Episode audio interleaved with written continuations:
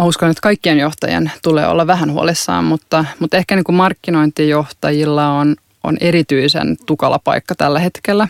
Niin kuin osaamis, tai transformaatiopaineet on aika kovat. Pitää osata todella paljon enemmän teknologiaa ja dataa ja, ja niin kuin ymmärtää, että mihin, mihin maailma on menossa ja, ja pystyä luotsaamaan organisaatiota kohti sitä ihan semmoisella niin operatiivisella tasolla jopa.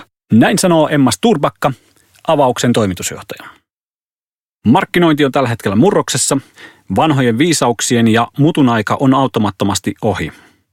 Tänä päivänä menestyjiä ovat ne, jotka kykenevät hyödyntämään dataa, automaatiota ja tekoälyä markkinoinnin suunnittelussa ja toteutuksessa.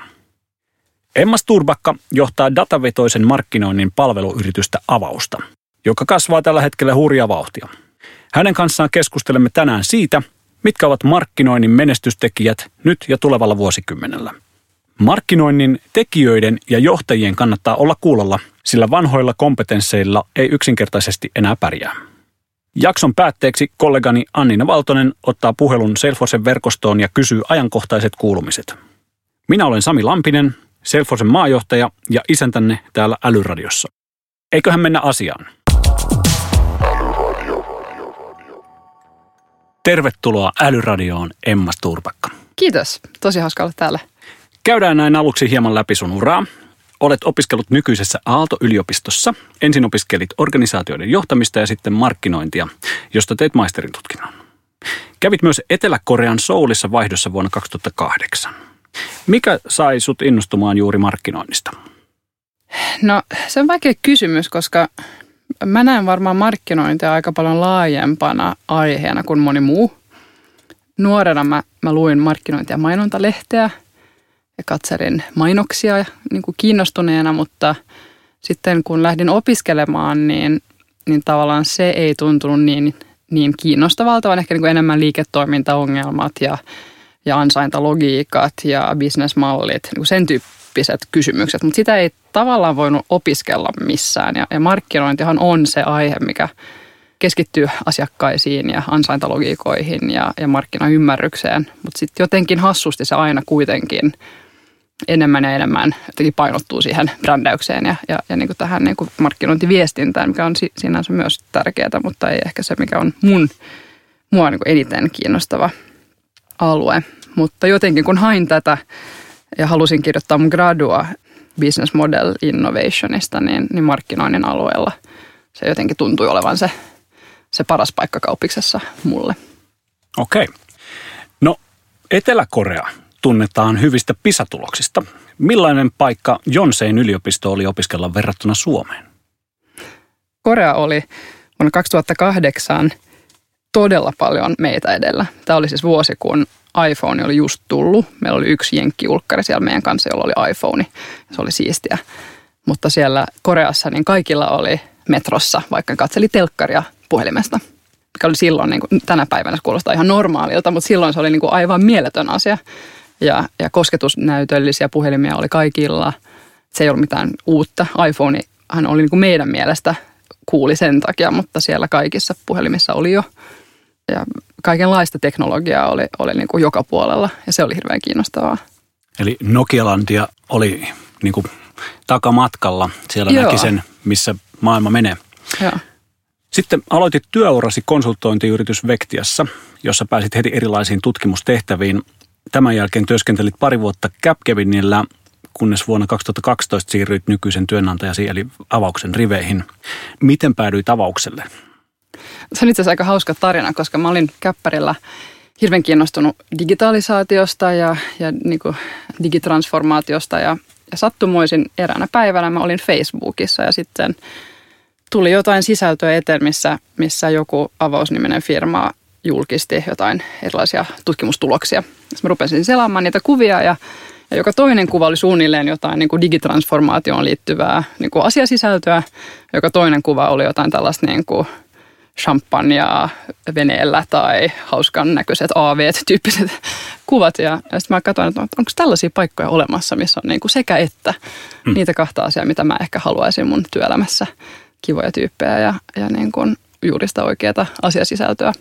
Ja sitten mä olin yhteydessä ja kerroin, että minä tulen teille töihin ja niin tulin.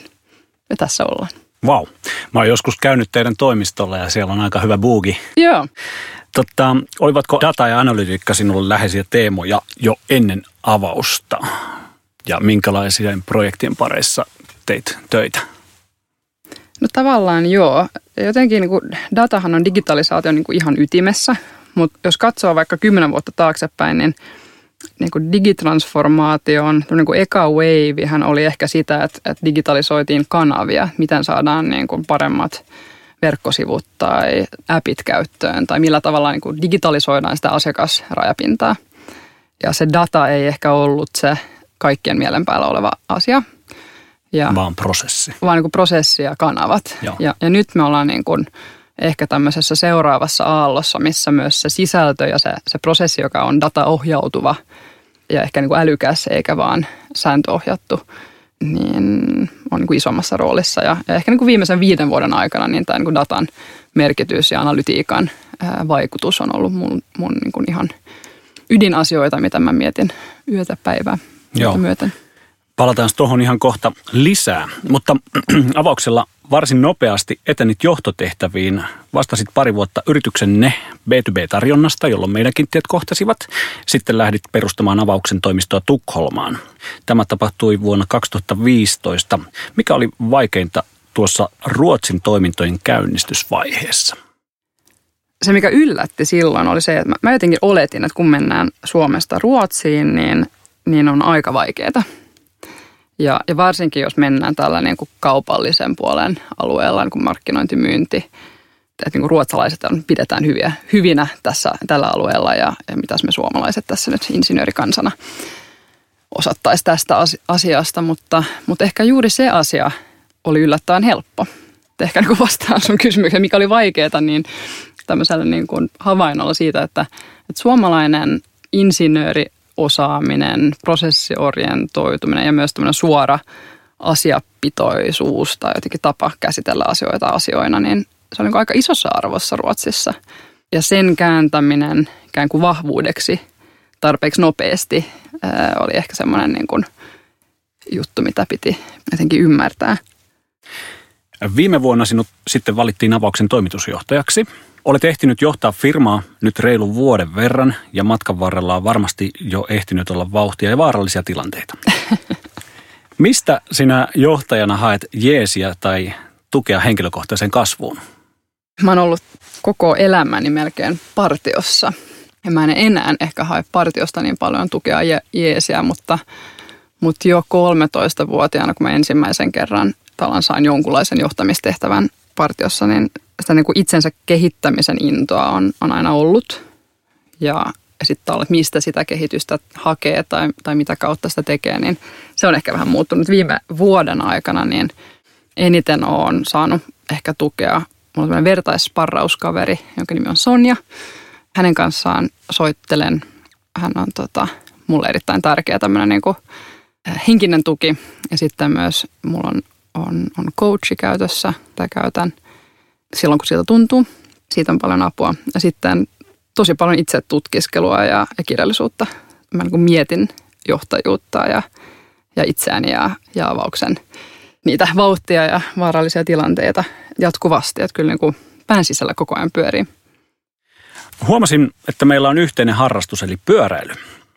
Sinäkin olet pyöräillyt pari kertaa 300 kilometrin matkan Vetterjärven ympäri – Onko teillä avauksessa muita innokkaita pyöräilijöitä ja joiden kanssa voisi treenata kimpassa?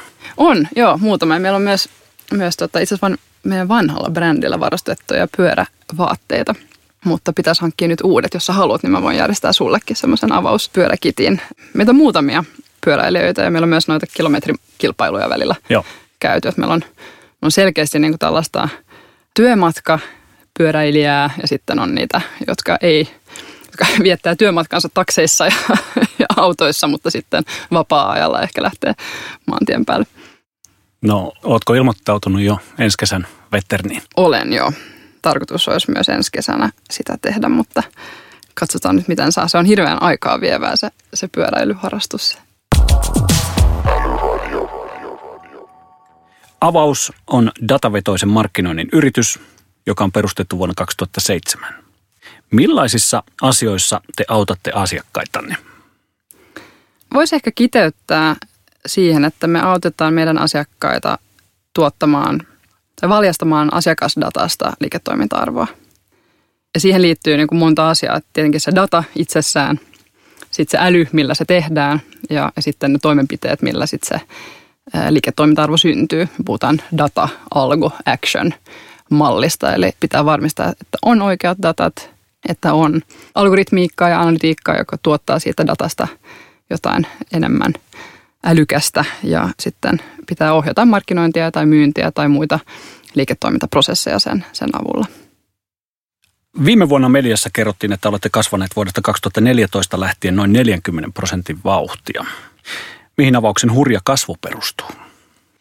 Siihen aikaan kasvu perustui todella paljon tämmöiseen niin kuin ensimmäisen Martech-aaltoon.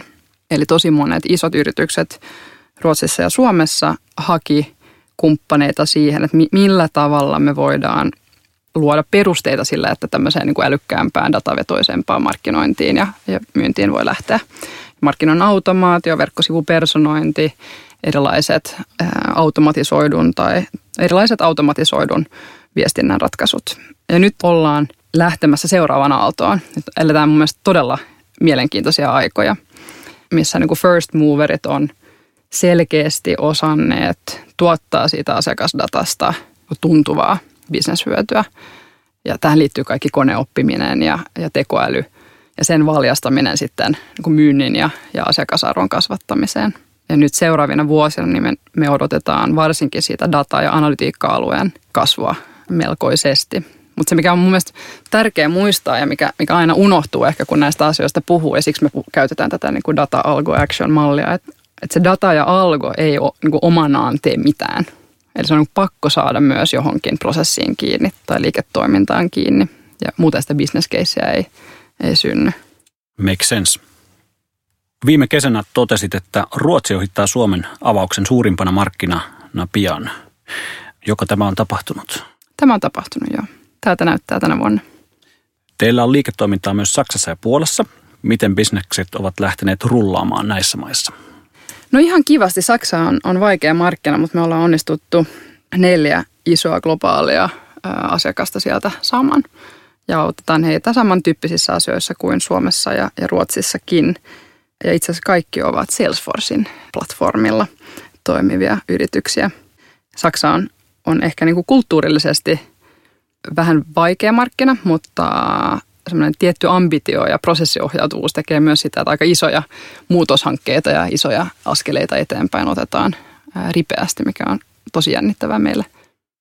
Mennään vähän tähän dataan syvemmälle. Emma Turbakka, kun juttelimme puhelimessa, niin toivoit, että keskustelisimme erityisesti asiakasdatan valjastamisesta liiketoimintahyödyiksi. Joku kuulija saattaa ajatella, että datasta on jauhettu jo ihan tarpeeksi. Sanojen kääntäminen teoiksi on toki eri juttu. Miten hyvin asiakasdata on sinusta otettu suomalaisissa yrityksissä käyttöön? No melko surkeasti, jos nyt ihan suoraan puhutaan.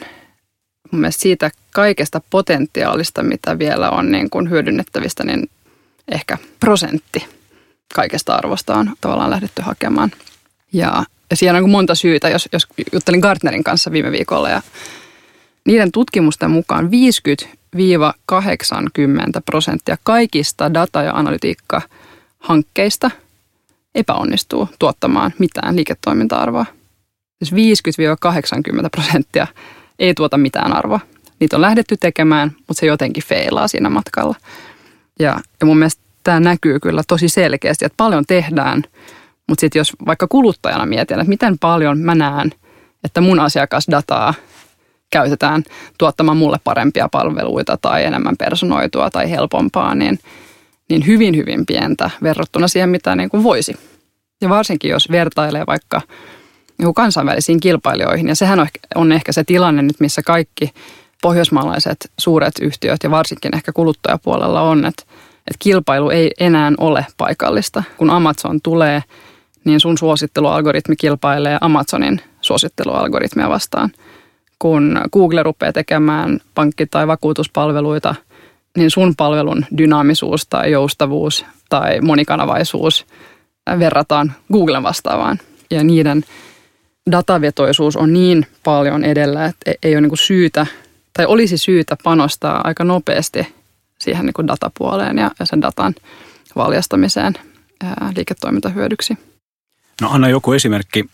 Sanoit, että vain prosentti on niin kuin hyödynnetty, niin mistä löytyy tai löytyykö tätä asiakasta dataa sellaisessa muodossa, että sitä voi hyödyntää? Kyllä kaikilla firmoilla on paljon enemmän dataa kuin mitä niin kuin tavallaan ymmärtävät käyttää tai hyödyntää. Ja ehkä se on se ymmärrys, mistä pitää lähteä. Ja me ollaan myös itse huomattu, että se on vaikea käsittää, että mitä kaikkea dataa on ja mihin meidän pitäisi sitä käyttää. Me uskotaan, että tulevaisuudessa joka ikinen tällainen henkiin jäävä tai hyvin pärjäävä yritys on algoritmivetoinen. Ja se ei niin yksi algoritmi, vaan se on sitä, että joka ikisessä toiminnassa sä annat algoritmien päättää ja optimoida sun liiketoimintaa, myyntimarkkinointi, mutta niin myös palvelutuotanto ja, ja vaikka niin kuin, kaikki operatiiviset prosessit.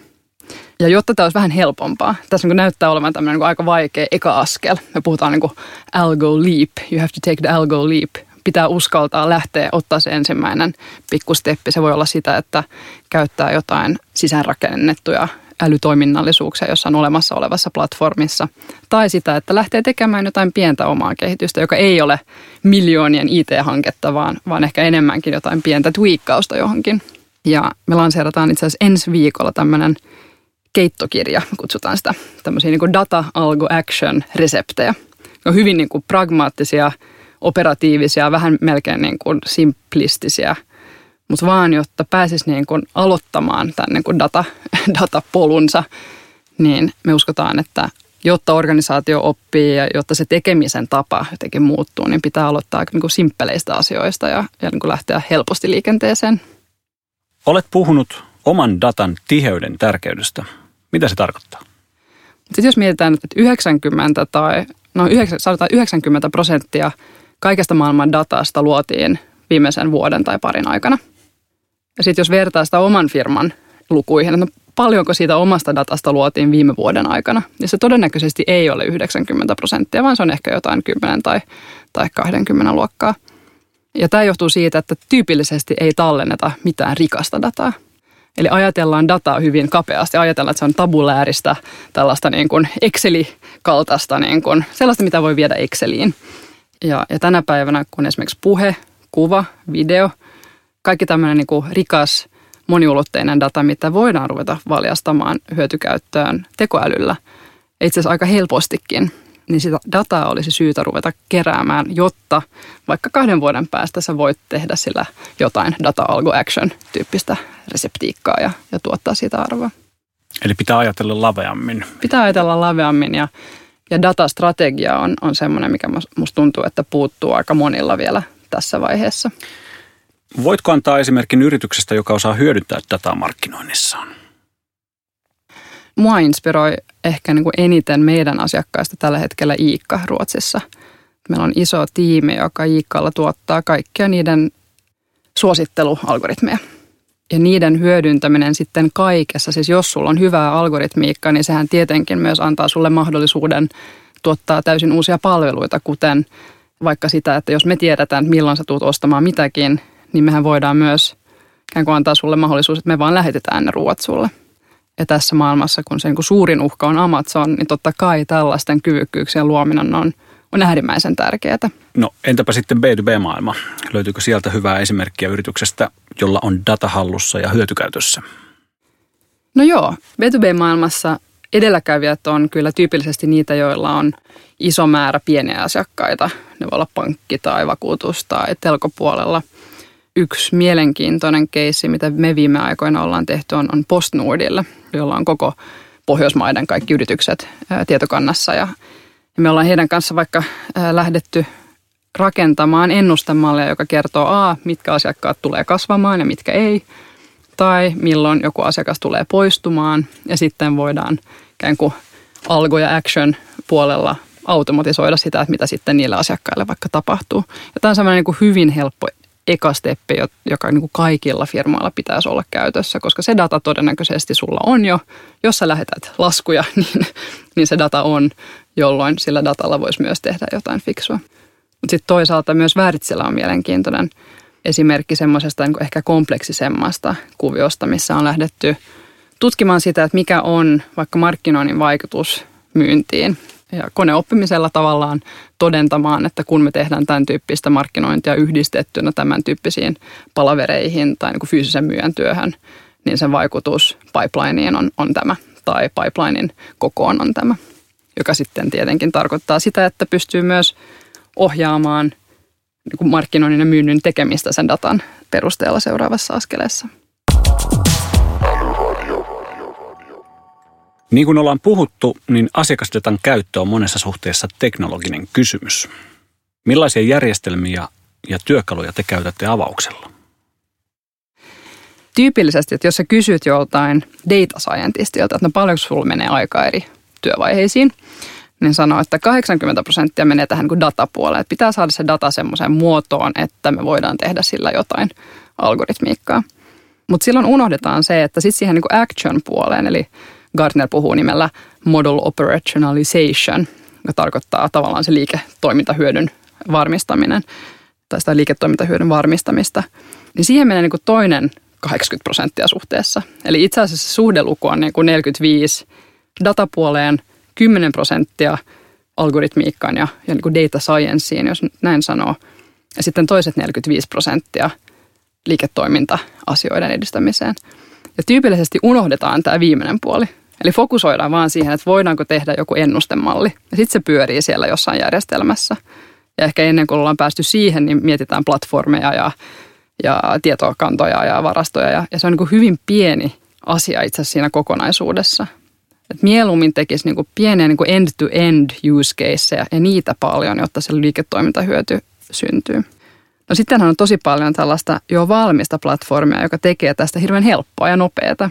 Salesforce on mun mielestä hyvä esimerkki siitä, että tämä nyt mikään maksettu puheenvuoro, mutta vaan nimenomaan niin, että, että jos sulla siinä niin action-puolella on kaikki, sulla on ehkä hyvä CRM, sulla on ehkä hyvät markkinointiviestinnän välineet, sulla on hyvä verkkosivu, sulla on hyvä appi ja sä pystyt tavallaan niitä käyttämään actioneissa. Sulla on joku hyvä vaikka ennustemalli, mutta sä saat sen ennustemallin myös – toteuttamaan tiettyjä aktiviteetteja automatisoidusti, niin, niin siitä vasta se vaikutus tuleekin.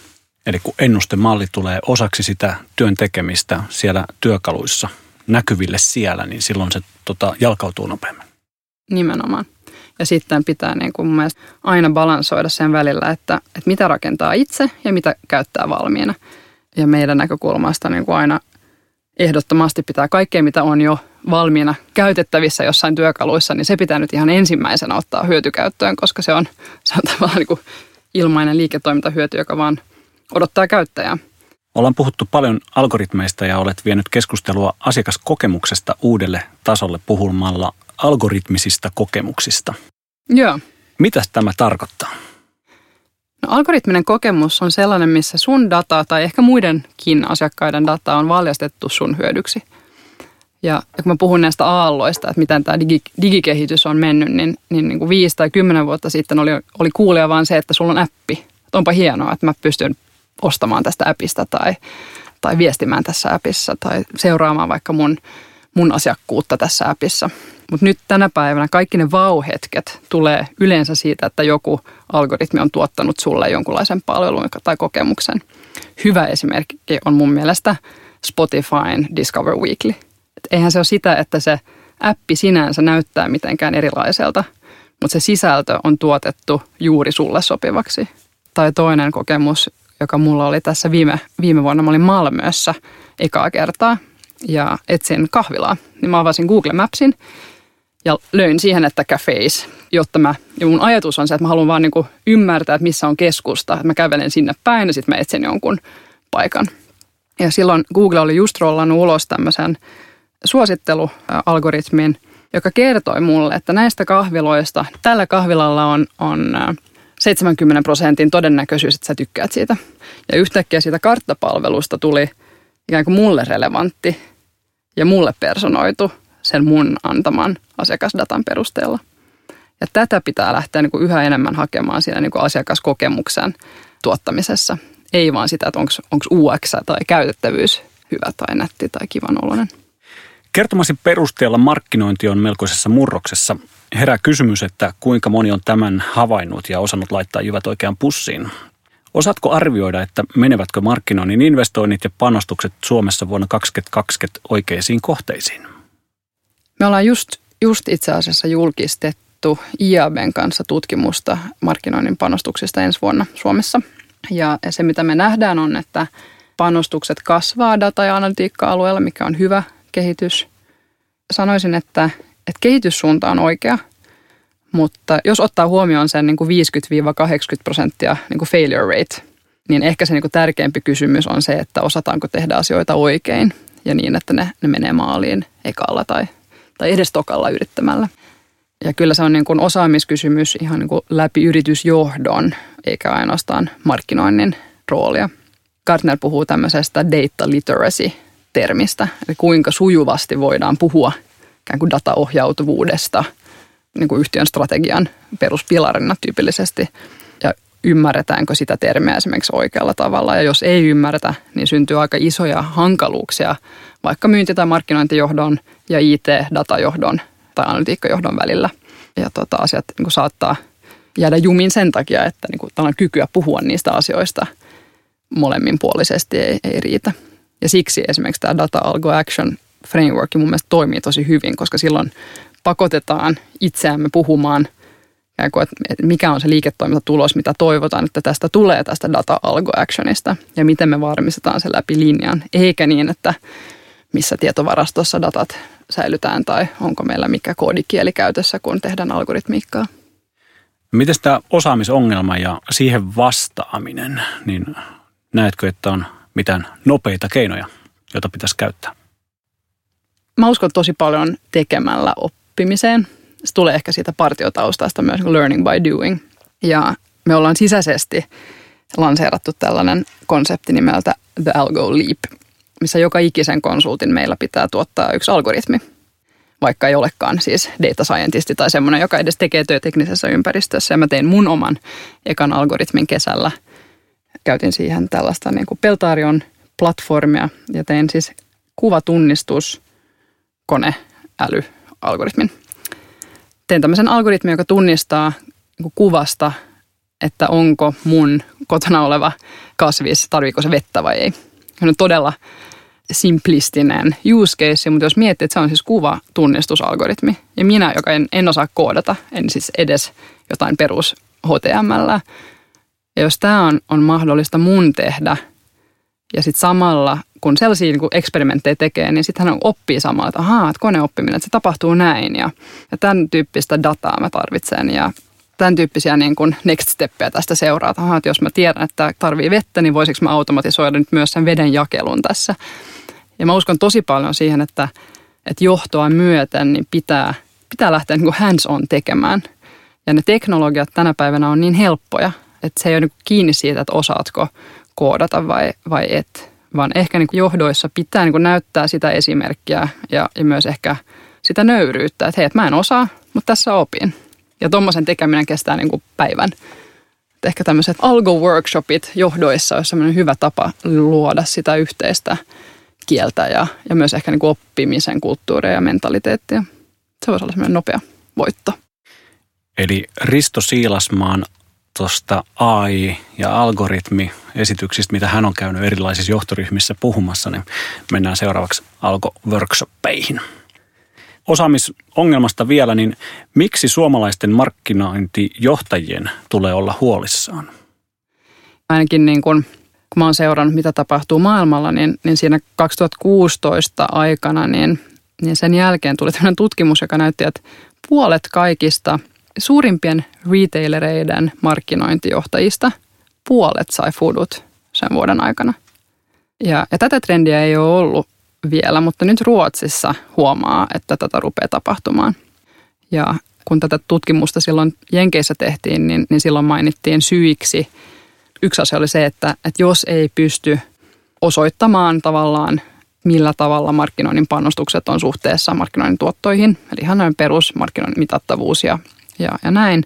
Ja sitten toinen on, on se niin kuin sisäinen stakeholdereiden ja kehityshankkeiden ajaminen. Eli tavallaan kuinka hyvin tuut toimeen IT- ja datajohtajan kanssa ja pystyt luomaan sitä uutta tapaa tehdä ja, ja investoimaan ja tuottamaan niitä uusia teknologioita ja kyvykkyyksiä.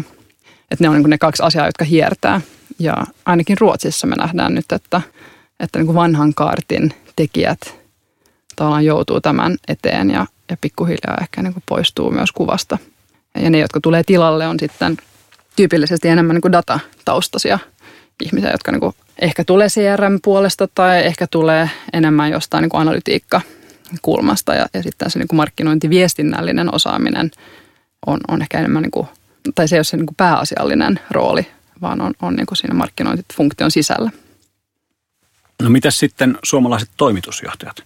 Kuinka hyvin he ovat kartalla modernista markkinoinnista ja onko se heille tärkeää? No tässä tullaan niin semmoiseen mielenkiintoiseen paikkaan, missä mun fiilis on, että Suomessa markkinoinnin rooli ylipäätänsä on aina ollut niin vähän heikompi. Ruotsissa esimerkiksi on paljonkin toimitusjohtajia, jotka on tullut toimitusjohtajiksi sen markkinointitrackin kautta. Ja, ja sehän kertoo jo jotain. Mun tietääkseni Suomessa sellaisia ei hirveästi ole. Ja tämähän voi olla niin kuin johtua monesta, monesta syystä, mutta, mutta kyllä varmaan niin toimitusjohtajien pitää olla aika, aika niin tarkkana ja, ja seurata tätä kehitystä, jotta voi olla myös kyseenalaistamassa tai ohjaamassa tai asettamassa strategisia prioriteetteja markkinoinnille, jos asiat ei muuten tapahdu. Aletaan pikkuhiljaa sitomaan lankoja yhteen. Emma Turbakka, kun mietitään jatkuvaa oppimista, niin mitäs opittavaa sinulla on vielä? No tällä hetkellä mua kiinnostaa aika paljon toi tekstin käsittely. Google lanseerasi uuden NLP-malli nimeltä BERT, joka on nyt se, joka, joka esimerkiksi lajittelee meidän Google-hakuja ja auttaa esimerkiksi chatbotteja ja, ja kaikenlaista tällaista niin kuin AI-interaktiota olemaan parempaa. Niin sen valjastaminen ja varsinkin ehkä pohjoismaisilla kielillä on sellainen asia, mikä kiinnostaa tällä hetkellä. Sitten onkin viimeisen kysymyksen aika. Tämän me esitämme aina jokaiselle vieralle. Mikä sinusta on älykkäintä juuri nyt?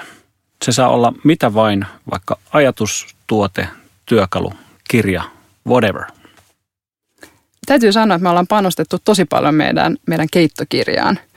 Eli siinä on 50 reseptiä, missä on niin data algo action. Ja me ollaan oikeasti mietitty, miten tätä voisi tehdä helpoksi. Niin se on älykkäintä juuri nyt. Oikein hyvä. Emma Sturbakka, keskustelusta kanssasi tuli paljon sulateltavaa. Suuret kiitokset, kun vierailit meillä Älyradiossa. Kiitoksia, oli tosi hauska olla täällä. Nyt kuullaan muutama sananen Salesforcen verkostosta. Seuraavaksi siis ekosysteemin ääni Annina Valtosen johdolla. Moikka Matti. Hei Anniina. Kertoisitko kuka sä oot ja missä työskentelet? Joo, mun nimi on Matti Heikkonen ja mä teen työkseni softayrityksiä. Nyt mä rakennan viidettä yritystä, jonka nimi on Benemen. Ja mä oon tässä Benemenissä toimitusjohtajana. Vautsi. Hei, mikä on merkittävin haaste sun omassa työssä just nyt ja miten sä aiot siitä selvitä? Juu, mulla nopeasti kasvavassa yrityksessä, joka kansainvälisesti kasvaa, ehkä kaikkein suurin haaste on se, että, että kuinka saa ihmiset orientoitumaan hiukan eri tavalla – siihen kasvun haasteeseen. Tämmöisessä nopeasti muuttuvassa yrityksessä ja nopeasti kasvavalla toimialalla mielenkiintoinen asia on se, että ihmiset perinteisessä maailmassa rupeaa hakemaan karttaa mielessään, jolla ne pääsit navigoimaan paikasta A paikkaan B. Ja nyt erityisesti johtajina ja, ja sitten työntekijöinäkin, jotka meidän mielestä kaikki pitäisi olla johtajia, itsensä johtajia vähintäänkin, niin pitääkin siirtyä siitä kartasta ajatusmaailmassa kompassiin – Eli karttaa ei enää voi käyttää, kun se kartta muuttuu koko ajan tämmöisessä nopeassa muutoksessa, joskus ehkä hieman kaoottisessa muutoksessa, kun toimialakin muuttuu nopeasti. Ja silloin pitäisi löytää se sisäinen kompassi itsestään ja pystyä luottamaan siihen kompassiin ja navigoimaan johtajana ja työntekijänä sitten sen sisäisen kompassin mukaan. Ja kaikkein mielenkiintoisinta ja haastavinta toki on, on, on niin saada ihmiset sitten uskomaan oikealla tavalla oikeisiin asioihin itsessään ja ympärillään ja sitä kautta pärjäämään yhdessä tiimin kanssa ja kasvamaan ja onnistumaan tuo markkinassa. Mielenkiintoisia ajatuksia. Mitä uutta sä oot oppinut työssä viime aikoina? Joo, meidän toimialalla, missä, tai siinä missä me toimitaan, niin mehän puhutaan tai tehdään töitä ja taistellaan ihmisyyden, inhimillisyyden ja äänen puolesta niin, että ääntä käytetään enemmän kommunikaatiokanavana kaiken teknisen chatin ja chatbotin ja muun, muun rinnalla ja oikeastaan jopa enemmän kuin niitä tulevaisuudessa. Ja äänessä on se mielenkiintoinen kehityskulku tällä hetkellä käynnissä, että keinoäly, keinoäly, koneoppiminen ja robotiikka tulee tosi lujaa takaisin, erityisesti äänen kautta, kautta sitten kommunikaation. Ja se kuinka isot pelaajat, Google, Amazon, Salesforce ja muut kehittävät sitä ääneen liittyvää keinoälyä ja robotiikkaa niin, että hyvin lähellä ollaan sitä tilannetta, että itse asiassa tietokone ja, ja sitä kautta kanavana ääni tulee takaisin ja pystytään luomaan niin robottipohjaisia keskusteluja jo ihan siihen asti, että robotti hyvin lähellä tänä päivänä pystyy keskustelemaan ihan luontevasti ja luontaisesti toisen ihmisen kanssa, kuten ihminen keskustelee ihmisen kanssa. Ja tämä on ollut tosi mielenkiintoinen polku mulla viimeisen vuoden aikana ja, ja niin kuin sanottu, nyt ollaan tosi lähellä sitä, että, että meilläkin rupeaa olemaan robotti jossakin tietyissä käyttötapauksissa täydentämässä ihmistä tai osin jopa korvaamassa yksinkertaisimmissa keiseissä ihmisen. Ja pystyy edelleen kommunikoimaan ihmiselle, kuten ihminen ihmiselle puhuu, niin kuin tässä keskustelussa nyt puhutaan ihminen ihmiselle. Tämä on kyllä todella mielenkiintoinen aihealue. Mitä sä puolestaan sitten haluaisit oppia tulevaisuudessa? No kyllä ihmisten kanssa, kun tekee, tekee töitä toimitusjohtajana, niin se on aina yhtä, yhtä mielenkiintoista ja, ja, ja tavallaan myöskin positiivisella tavalla haastavaa kohdata uusia erilaisia ihmisiä. Ja siinä ei koskaan tule valmiiksi, eikä siinä koskaan osaa, sitä ei koskaan osaa liian hyvin. Ja joka ikinen päivä, kun kohtaa, kohtaa uusia ihmisiä ja toisaalta kohtaa, kohtaa tuttuja ihmisiä uusissa tilanteissa, niin se on semmoinen jatkuvan oppimisen polku, polku toimitusjohtajalle ja liiderille. Ja sitä haastetta on kiva päivätasolla koko ajan koittaa ratkaista. Tulla paremmaksi siinä ihmisen kanssa vuorovaikuttamisessa ja, ja ihmisten inspiroimisessa ja ihmisten draivaamisesta parhaaseen suoritukseen tässä työelämässä. Ja, ja, ja se pitää ainakin mulla päivittäin itseni tosi virkeänä ja, ja, ja sitoutuneena tähän työhön. Ja toisinpäin sitten kun näkee, että ihmiset innostuu asioista ja ne saavat onnistumisia ja joskus ehkä, ehkä epäonnistuukin ja oppii siitä ja toteaa, että näin ei kannata ehkä seuraava kerran tehdä ja saa siitä energiaa, niin se on semmoinen, mikä, mikä, mikä on tosi mielenkiintoinen alue ja, ja pitää muut päivätasolla hyvinkin energisenä ja innostuneena tämän tyyppisestä tekemisestä. Ja sen kyllä kuulee susta, Matti. Kiva kuulla. Loppuun mulla olisi vielä viimeinen kysymys. Mikä sun mielestä on älykkäintä juuri nyt?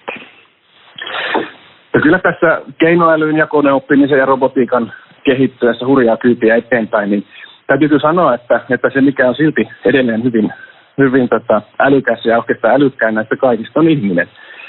Että siitä huolimatta, että vaikka, vaikka tietotekniikka ja kaikki tämä edellä mainittu tulee täydentämään kaikkea, kaikkea, mitä ihmisten välisen kommunikaation tulee, mutta kyllä, kyllä se, että sillä, sillä kertaa kun soittaa vaikka, vaikka meidän asiakkaan asiakaspalveluun, niin sieltä vastaa ihan oikea ihminen, joka, joka, joka tunneälynsä ja ja nokkeluutensa kautta pystyy pesemään kaiken robotiikan ja algoritmit, niin kyllä se loppuviimeinen on kaikkein älykkäintä.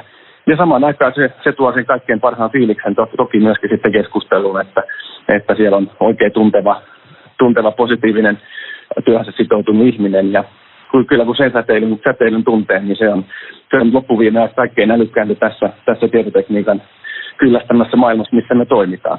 Ja sen puolesta toki, toki täytyy edelleen muistaa taistella, että, että ihmisillä on oma paikka kaikessa asiakastyössä ja asiakaskohtaamisessa, vaikka sitten tietoteknisen keinoin pystytään sitä toki tehostamaan ja täydentämään. Matti Heikkonen, kiitos sulle näistä hyvistä ja inspiroivista ajatuksista. Kiitos, tämä oli mukavaa. Arvoisa kuulija, toivottavasti opit tästäkin jaksosta jotain uutta. Me tykätään kovasti palautteista. Sitä voi laittaa esimerkiksi podcast-sovelluksessa tai Twitterissä häsällä älyradio.